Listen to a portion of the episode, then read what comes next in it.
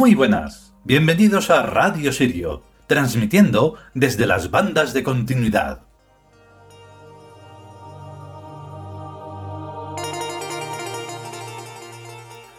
Y aquí empezamos, como decíamos ayer, con el vigésimo primer capítulo, que va de otro problema. El otro era el problema del mal, pues evidentemente este es el problema del bien. ¿Que cómo que es un problema? Bueno, ahora en breve lo vamos a ver con claridad absoluta. Y es que en aquello que parece bien, luego lo rascas un poquito y no hay nada de bien, sino todo lo contrario. Y por lo tanto se convierte en mm, mucho más que el problema del mal, porque estás engañando. Y al engañar entonces se produce una cosa que es horrorosa, y es en lo que se ha convertido y en lo que ha sido realmente siempre el mundo humano. Algo que crees que es bueno, inocentemente lo ves, y lo sientes y trabajas en ello y tal y cual, y de repente, ¡pumba! Te dan ahí el sopetón de la realidad y dices, vaya, me han engañado otra vez. Y eso es lo que ocurre con estas cosas. Así que vamos a descubrirlo de inmediato.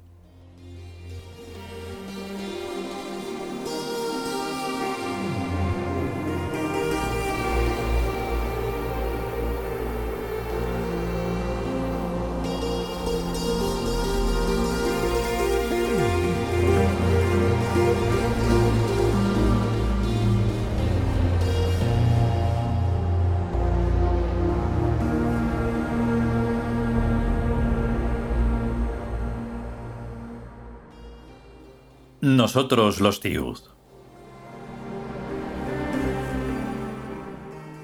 Vigésimo primer capítulo. El problema del bien. Primera parte.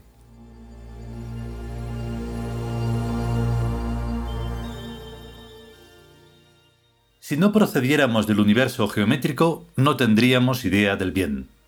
Para saber que algo está bien o mal hace falta un modelo, una estructura perfecta con la que comparar lo que se está juzgando. Si le sobra o le falta está evidentemente mal. En cambio, la exactitud matemática del bien depende de la finura de la observación, y es por tanto un ideal aproximativo, pero perpetuamente inalcanzable justo el reto y llamada que necesita la evolución perfectiva y ascendente de la vida, la materia y la consciencia, para tener razón de ser y ser eterna. Un tiempo infinito y un esfuerzo eterno para conseguir lo infinito y eterno del modelo. Hasta ahora los modelos presentados a la consciencia dejan mucho que desear. Siva, Jehová, Alá, Zeus, Deus o Dios y sus hembras se parecen más a los grandes monos que a la gente corriente, y en absoluto nada a los cuerpos geométricos. Ninguno de ellos, a poco que se les mire, puede representar el bien, ya que están tarados por los mismos defectos que el personal e incluso peores y más bestiales. Ninguno saldría bien parado si se le llevara a un tribunal ordinario en un juicio imparcial. Es por eso que los místicos se han sentido en la piadosa obligación de repintarlos y reeditarlos con palabras sublimes y poéticas, que pongan lo que les falta y disimulen lo que les sobra a esa gentuza supuestamente divina. Pero no porque a una mona se la vista de seda deja de ser mona. Cuando se oye a San Juan de la Cruz decirle las cosas que le dice a Jehová sobre el amor de sus amores, se lleva uno las manos a la cara esperando el tortazo. Y lo mismo cabe decir de los místicos de la India y del Corán, que entre los dioses que ellos describen y desean y los dioses de las respectivas religiones hay una diferencia como de la noche al día, que no son los mismos. Y nada digamos de la síntesis que pretenden que Alá, Brahma, Jehová y todos los demás son una sola y misma persona conocida por muchos nombres. No, un estudio comparativo de sus mandamientos, frases en primera persona, comportamientos puntuales, objetivos, etc., reseñados en sus respectivas sagradas escrituras, demuestra y evidencia que se trata de muy diferentes personas con distintas idiosincrasias y distintos perfiles psicológicos. Algunos llegan incluso a negar la existencia de los demás dioses. Jehová se cree único, aunque reconoce tener un hijo. Alá, en cambio, que también dice que es único, niega rotundamente que tenga hijos de ninguna clase. Leyendo sus escrituras no hace falta ser un lince para darse cuenta de que todos esos supuestos dioses son personajes de ficción, creados en relación a las circunstancias culturales e históricas de las gentes que los inventaron. Ese proceso de fabricación de dioses no es cosa nueva ni reciente, ni tampoco ha terminado. El ejemplo más notable es Jesucristo, retocado y reelaborado casi a cada generación, desde antes del tétrico y horroroso Pantocrátor bizantino, hasta después del dulcísimo y rubito corazón de Jesús. La gente de cada época prefiere engañarse y dar por supuesto que su dios de moda siempre ha sido así y siempre lo será. Pero, desgraciadamente, los dioses falsos cambian con la misma celeridad que las opiniones de la gente.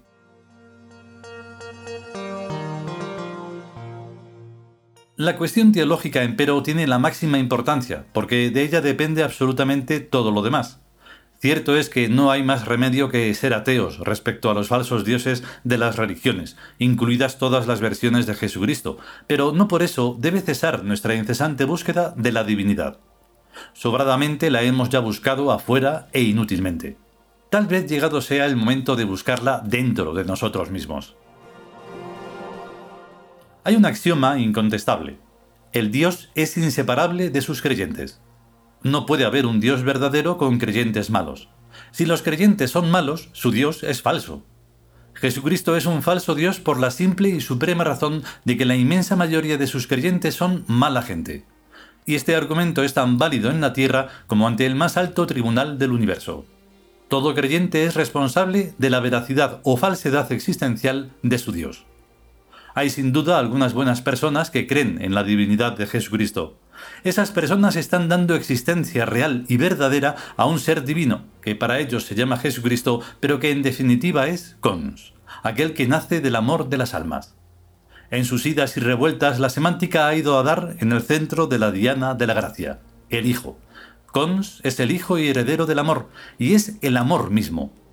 Las almas que aman están produciendo a Cons que es la suprema realidad que ocupa el sublime trono del que dependen todas las cosas.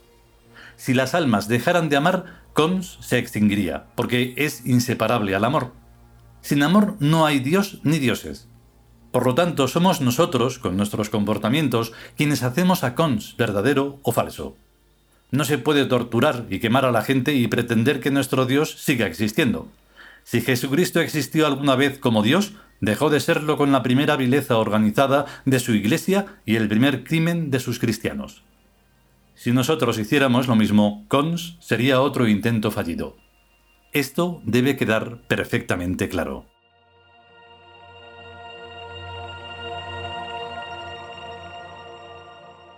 Cualquiera que sea el devenir de las religiones institucionalizadas, evidentemente sus falsos dioses no funcionan no hacen lo que se les ruega y espera de ellos, ni en la Tierra ni en ningún otro mundo imaginario. La prueba irrefutable es que ni las sociedades ni los estados actuales son teocráticos, y no tienen por lo tanto a un Dios viviente como jefe del Estado. En un futuro no muy remoto, los sabios estudiarán en sus altos lugares de meditación este oscuro periodo de la historia en que actualmente vivimos, intentando comprender las causas de la aberración sociopolítica que excluye a los dioses vivientes del gobierno de las sociedades. Es tan absurdo, tan monstruoso y tan blasfemo, y sobre todo tan estúpido, que no parece siquiera posible. Y sin embargo lo fue o lo está siendo. Todo empezó por una mentalidad reptiliana y perversa de una gente llamada judeocristianos, que se negó a rendir culto al emperador. La soberbia del mendigo. Tal aberración abrió un paréntesis de unos dos mil años que afortunadamente será cerrado y clausurado y sellado por el diluvio nuclear, como un lacre. Después de esto, las monarquías divinas y absolutas encarnarán en sus reyes el K de sus colectivos. Lo normal. El yo personal es uno y reina sobre los incontables millones de células de su organismo. Piensen estas lo que piensen. En términos comparativos, el judio-cristianismo es pues un cáncer que debe ser y será cauterizado. Toda sociedad normalmente constituida ha de serlo sobre el modelo biológico, un aristocrático sistema neuronal, cerebral y nervioso y un resto plebeyo y obediente dedicado a las numerosísimas funciones de relación y mantenimiento. Como es la parte, es el todo. O visto en orden serial, cada entorno prefigura al siguiente. El cuerpo es la proyección de un alma. El mundo es la proyección de un cuerpo. El universo es la proyección de un mundo. Y así sucesivamente.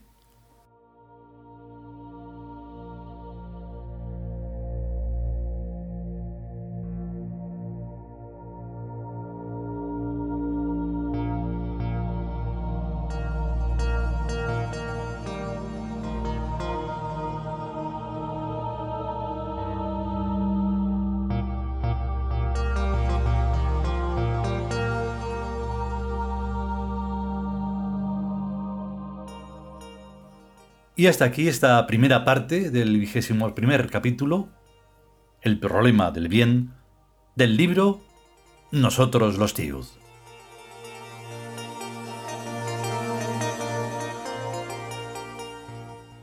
Y sí, podemos eh, comprender la cosa, pues muy sencillamente en los tiempos estos que, vivimos.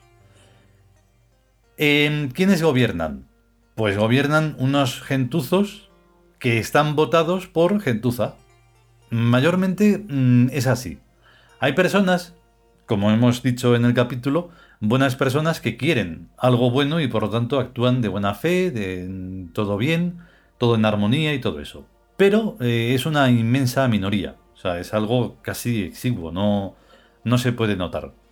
Entonces, lo que se consigue son mandatarios gentuza y ya está y no puedes creer en nada de lo que vayan a mandar porque sabes que lo están haciendo realmente mal. Ni hay justicia, por lo tanto no hay verdad y por lo tanto, ¿qué más da lo que ocurra? Encima te tienen cogido por el dinero y ya está. Si no obedeces en ese sentido de lo económico, pues entonces van a por ti y ya está. ¿Eso es una vida digna? No. ¿Se defiende? Sí. Eh, ¿Por qué? Pues porque, mm, como muchas otras cosas que hemos tratado, todo lo que son parásitos, pues eh, no se deben de alimentar porque mm, uno se esfuerza, uno paga, uno trabaja, uno está ahí haciendo las cosas, cumpliendo con sus deberes y viene el parásito y dice, ay, pobrecito de mí, la solidaridad, la solidaridad y todo eso. Y entonces hay que mm, alimentarlo. ¿Para qué? ¿Para que vaya a hacer algo bueno? Pues resulta que no. Y entonces Tú has querido hacer algo bueno, pero en realidad estás haciendo algo malísimo. Y entonces, por lo tanto, eres culpable, lo sepas o no lo sepas. Ese es el problema del bien, que, se acaba, que acaba siendo un mal gigantesco. Y es así de sencillo y simple. Ha ocurrido a lo largo de esta pobre historia de esto de los 2020 y no se quiere ver porque evidentemente es eh, afrontar la verdad y eso es muy duro. Esto es, ser consciente. Y así una y otra vez, y venga y dando vueltas, pero no hay que marearse, porque entonces es estúpido. Si podemos y sobre todo si queremos, volveremos con la segunda parte. Mientras tanto, a ser y a estar conscientes y a cuidarse. Hasta luego.